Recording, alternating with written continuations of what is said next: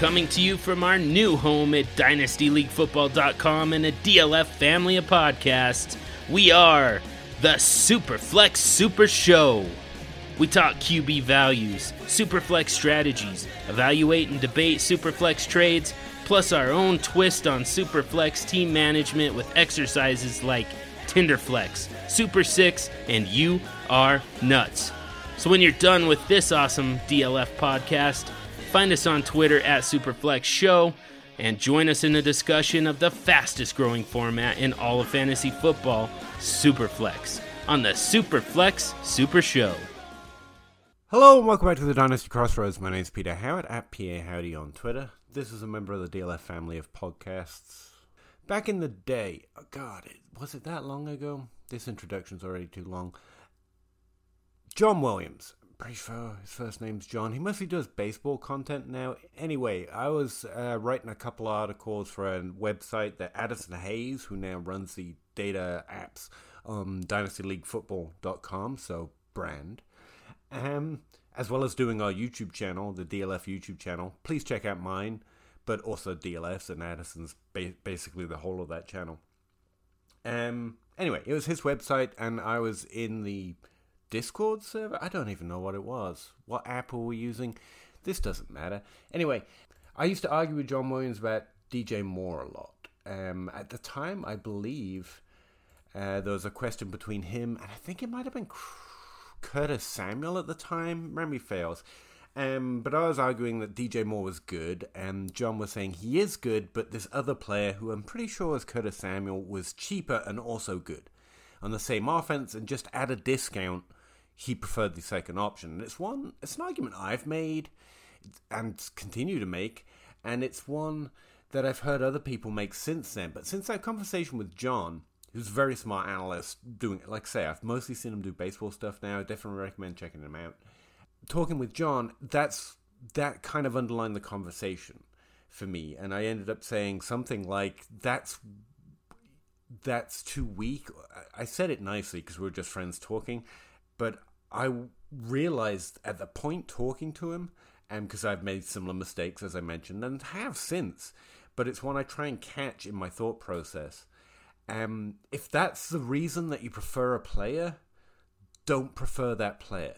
But liking a player beneath the player you actually think is more likely to be the good guy when you can't make a decent argument against him is essentially just a stay away position at best, or you have to realize you are probably wrong, and you might not want to make a bet there, but you, from what we can know, the best position is probably to take that you're wrong, or the play that you think could be a value probably isn't a value. That's this sounded like a succinct story in my head, by the way, but because that conversation always comes back to me because I always got great ideas bouncing them off of John, um, and it's something that occurred to me listening back to the episode the last four episodes with uh, Zach and Jacob um, about Courtland Sutton and Jerry Jeudy because I'm making the same mistake again. Again, I make it again, and I treat, continue to try to weed it out my thought process. And if you hear me make it, you are free to at me and remind me that this is a bad argument. It's not one I think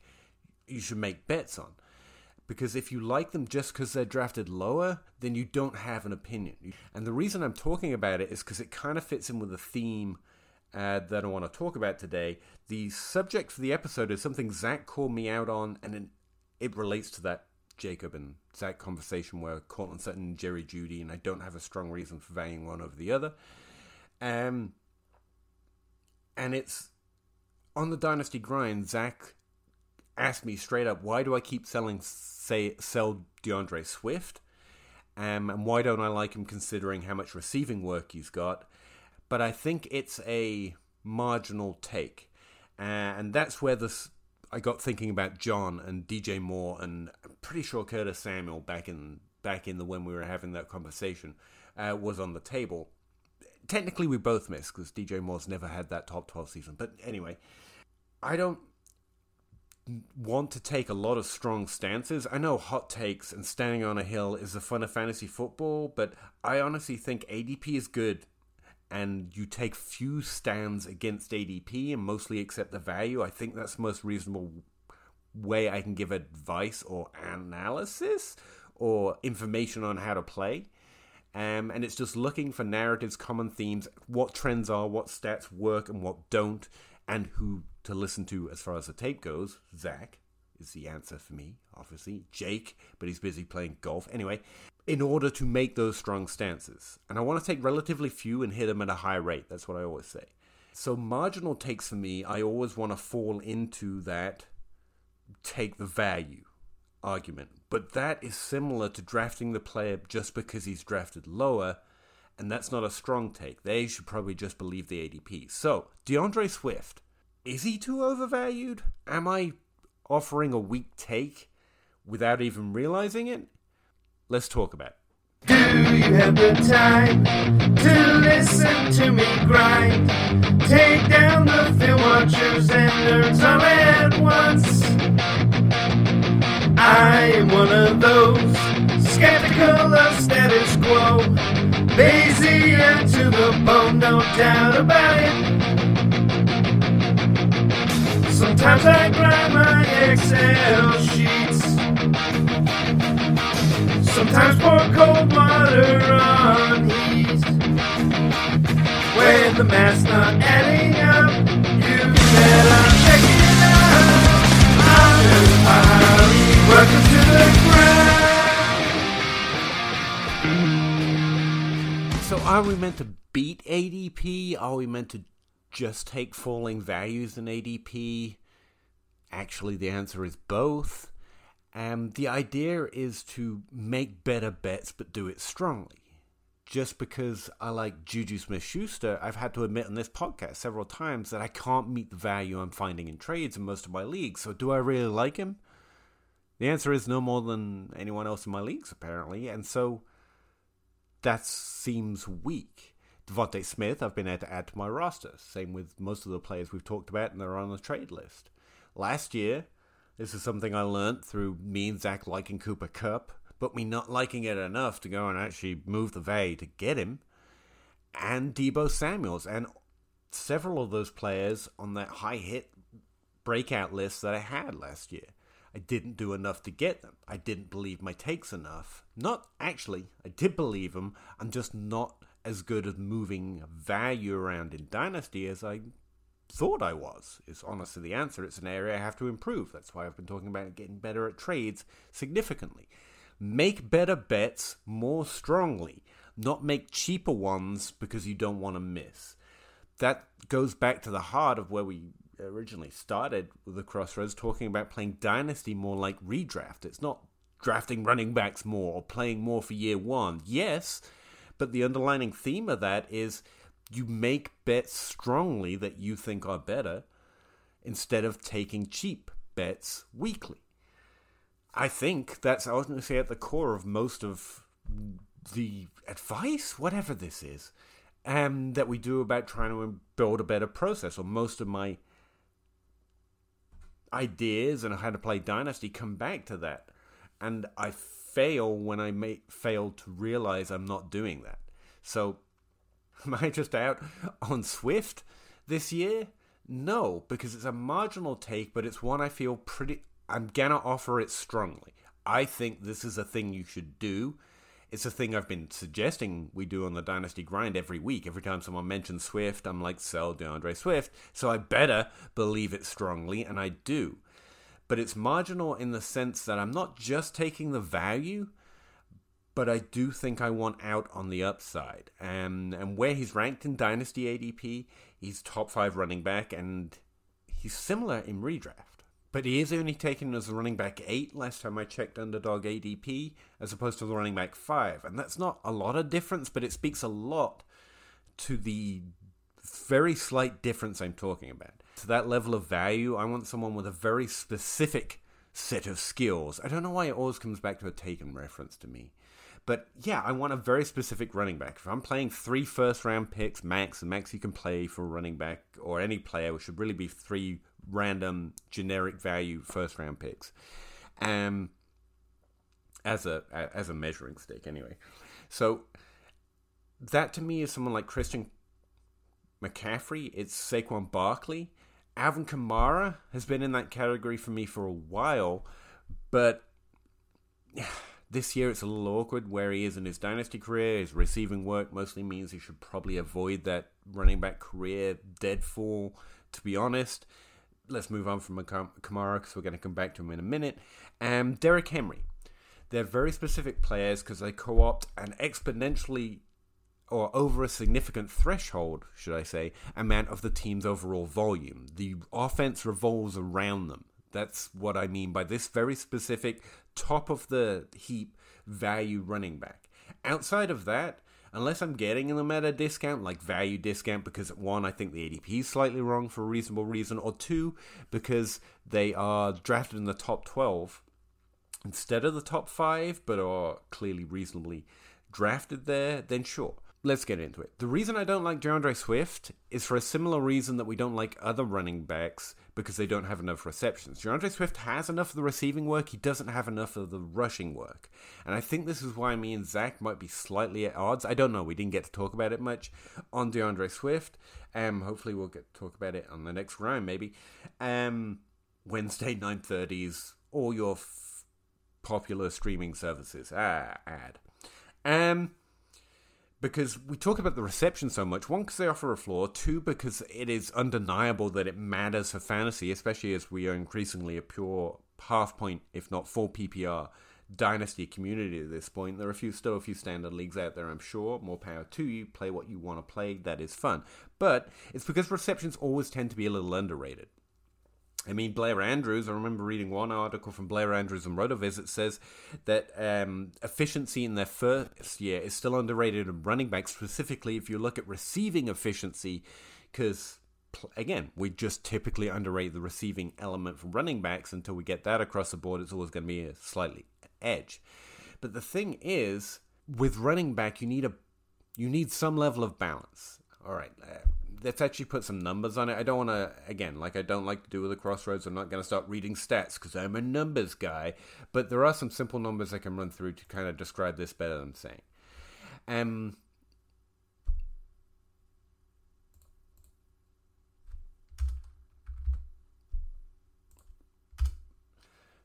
only 15% of top eight running backs, and top eight is a very specific position rank, mainly because that's where we get, you know, difference making, league winning, bell count, back running type points. That's where running backs outscore wide receivers even inside the top 12.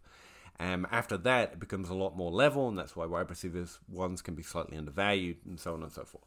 But eight's actually the number, but we're going to go back to 12 in a minute, don't worry about it. And five is, remember, we rank D'Andre Swift there, which me means to pay up for that value, I need that top eight level ceiling, not just top 12. Not Joe Mixon has been a top 12 running back several times, and it always feels kind of meh. Not Antonio Gibson was a top 12 running back last year, but it wasn't really what we were hoping for, and now everyone's slightly lower on him. That difference, that running back testosterone level season that we want, is, I think, better defined as top eight rather than top 12, essentially but only 15% running backs since 2012. So we're talking about the common area here where receptions are more important than rushing yards in general. Um, have a receiving or a target share, let's just do target share, um, under or equal to 10%. It's actually a rel- really small number of running backs that don't have at least 10% that finish in that top eight. That's why receptions matter, right?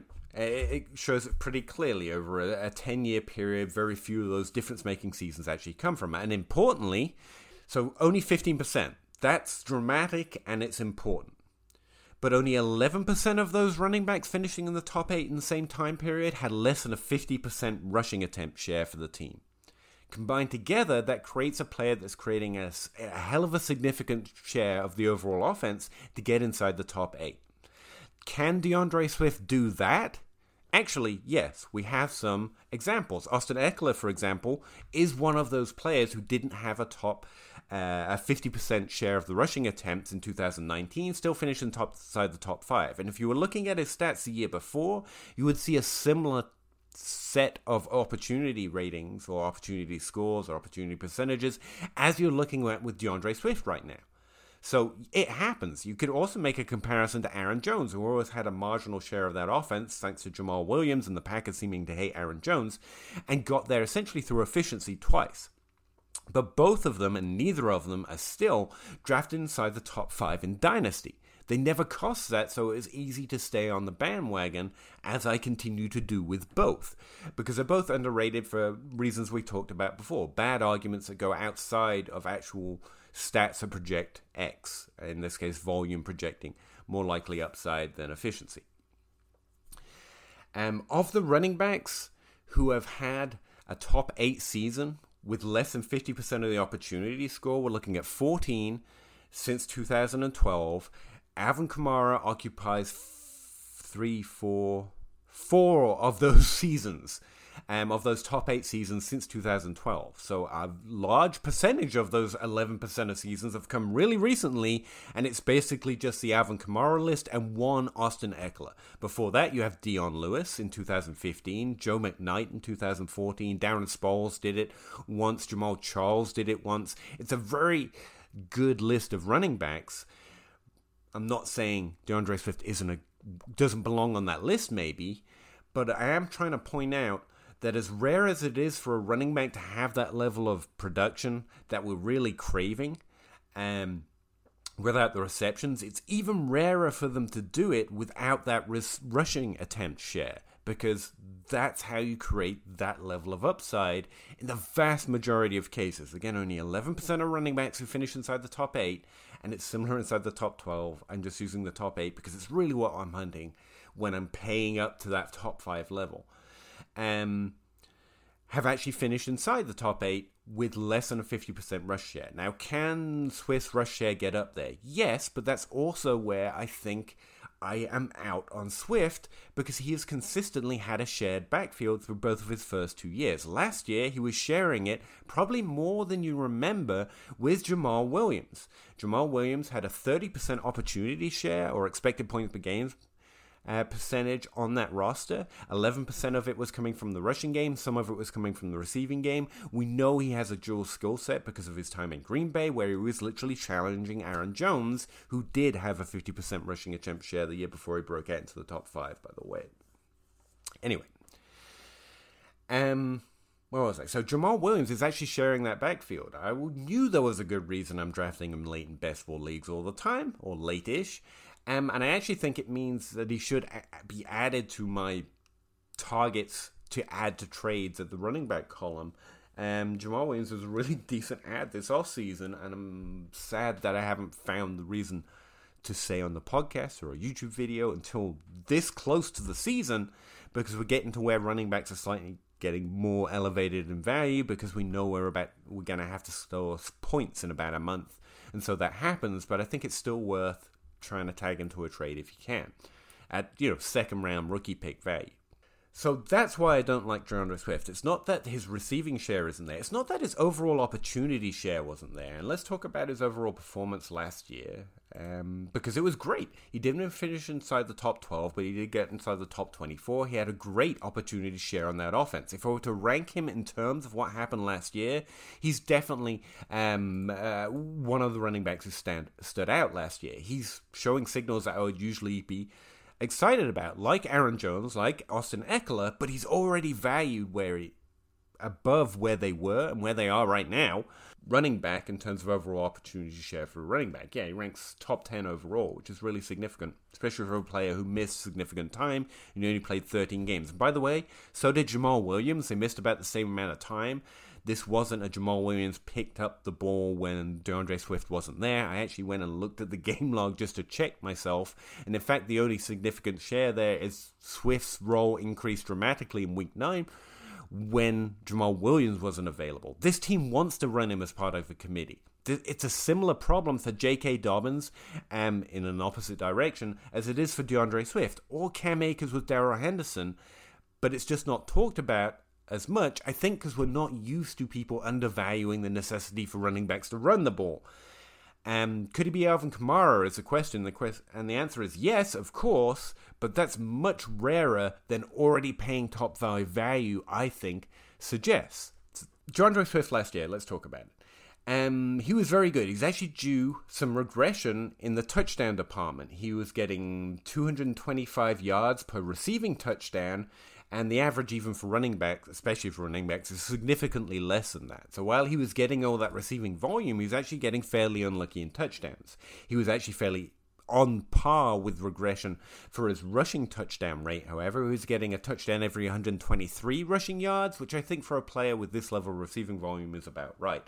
Overall, he was getting 152 yards per touchdown, which is slightly above average for the running back position, especially for a player playing this level of opportunity for his overall team. So he is due somewhat um, touchdown regression in 2022. So you could project more efficiency. In fact, we should project more efficiency in the touchdown department heading into 2022. And therefore, that's a way he could pull an Austin Ekeler or an Aaron Jones, even though Aaron Jones was always more involved in the rushing game uh, before his big breakouts, and then than D'Andre Swift has been. But again, we're already paying for a player that has a much slimmer and more marginal path into the top eight or the top five. And in Dynasty, I've ranked him there at the start of the season. It's not that I don't think he belongs there because he should be trading at that value because of his age. But if you're playing Dynasty more like redraft, making smarter bets more strongly instead of weaker bets at value, whatever it was I said at the start, then I think it's gone too far. And that's why. It's not because his opportunity share overall isn't good enough. It's not because there's not a path to him getting it. And it's not just because there's a cheaper player I like more. It's because I think there is more outcomes where he is in a shared committee and does not have access to the full opportunity share that he would need to pay off at his current ADP. So I think Swift Swift is one of the areas I want to disagree in ADP right now. Um, his underdog ADP is around about running back eight. His DLF ADP is around about running back five. I think both of them are fair, but where I'm trying to fade anyone that doesn't really show that opportunity share to have a more likely path to that difference making season then I will mostly use that as an excuse to fade to the tight end or the wide receiver or the quarterback position in Superflex rather than take running backs because of that added at risk of injury because of the nature of the running back position. Um, and that's where I come out on him. It's still a marginal take, but it's not just a value take. Would I trade him for Leonard Fournette plus two first round picks? Because Leonard Fournette's heavy now, so you get an extra one, I guess, um, because of a picture that was tweeted.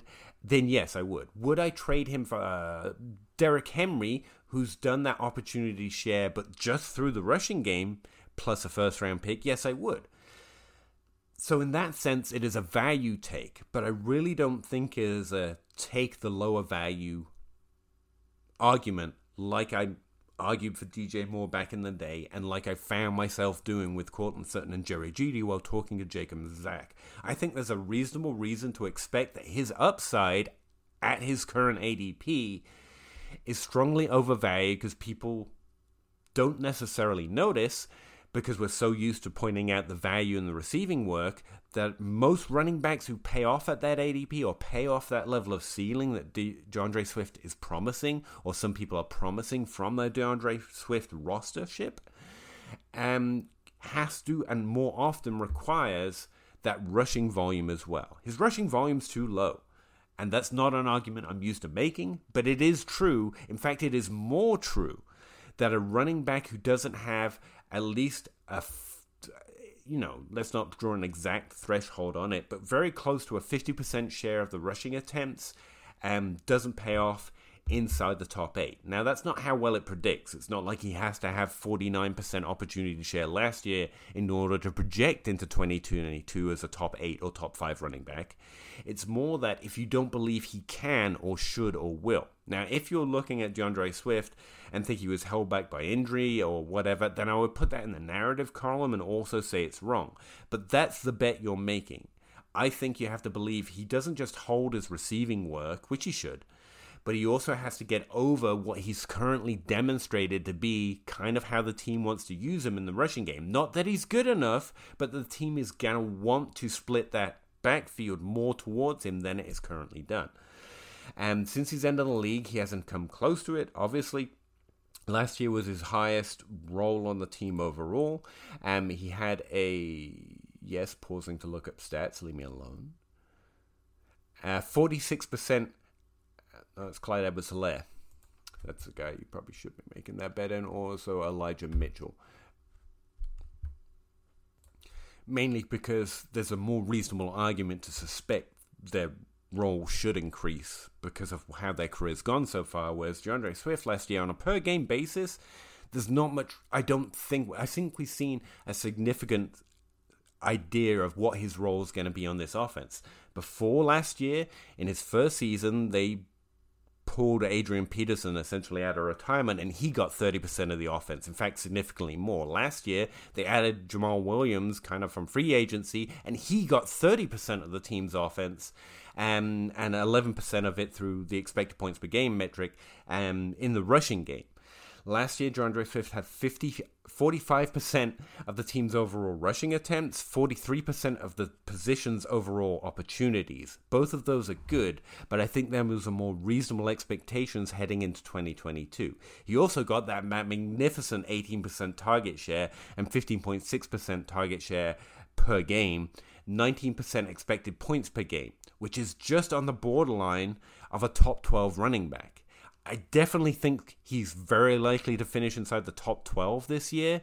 I think he's less likely to be one of the two breakouts into the top five this year. And that's where it gets marginal because I only want him if I'm getting a top 12 running back at a discount with a plus in return, or I'm trading him into a position that is, for various different dynasty reasons, of higher value by nature, which is if you can use him to get Ja'Marr Chase or Justin Jefferson. Um, then you do that. I would do that. So it's a pretty marginal take still, but I'm I'm certain now after digging through the numbers that it's not just a value take. Those are the type of trades I would do with Swift because I think he's well valued inside the top 12 but poorly valued inside the top 5. I think we're giving the old dynasty age value and there's no one else left. Now, at the start of the season, I would have said, so trade for Najee Harris, who's actually got the opportunity share that I'm looking for in that unicorn of unicorn status, um, and is also young. But since then, um, Najee Harris is actually ranked, I believe, ahead of Swift in dynasty ranks. He was being drafted as running back two overall in DLF ADP when I checked for the dynasty grind last night, which means that value has surely been shot all to hell. But I do think I would trade him down into older players who are also likely to be inside the top 12, like Leonard Fournette, like Derrick Henry, who also might have a clearer path and a clearer history of having that top 8, top 5 volume that pays off more readily, or there are more examples of that being the level um, of opportunity share that a running back has. Again, 15% of top 8 running backs have 10% less in targets. That is fair. That's one of the reasons we target receiving work, especially when we're looking for upside or at least stability uh, in terms of overall scoring at the running back position. But only 11% of running backs that finish inside the top 8 have less than 50% of the overall rushing attempt share, and most of that is Alvin Kamara. The only consistent guy to do it is Alvin Kamara, and he is also cheaper than D'Andre Swift right now. Yeah, I think that about says it. I try to listen to ADP as much as possible, but where I find something that might be overvalued unreasonably based on what happens most often, call it the history process. I don't care, and then I'm more likely to fade away from it at value. It's not just because there are cheaper running backs with the same upside, it's because I think the upside is less likely than his current ADP suggests. Um, let me know what you think of that. It's again, it's a it's a marginal take, but it's strongly held. Again, I, have given the advice consistently this off season. If he finishes inside the top five, and it does happen, again, Austin Ekeler has done it, Dion, Dion Lewis has done it, Alvin Kamara has done it four separate times. Aaron Jones, it could be said, had a similar problem and overall opportunity, even though he's more involved in the rushing game and had a 12% target share the year before, and to finish inside the top five. He could very well do it it's a it's a very strong bet to make to move D'Andre Swift off your roster, which is why I would only do it with very good value coming back in return. But I do think if you're projecting top five upside, I think I'm out on that because his rushing share hasn't been high enough, which is again a slightly unusual take for make. Um, I think Jamaal Williams is undervalued in the same way Darrell Henderson could be a flex slash RB two with upside.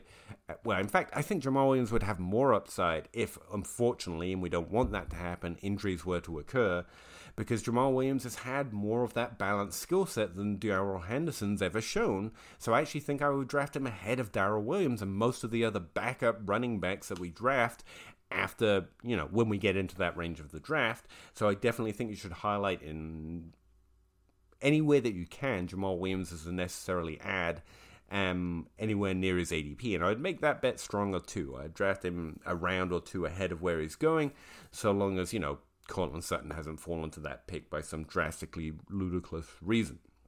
Um, anyway, I think that's what I wanted to get out after digging through it. I'm not used to a, a, Crossroads episode finishing around the 30 minutes mark, so it feels like I should have more to say, but that's the one I wanted to get into. And again, I'm not necessarily telling you what to do if you've got Swift on your roster.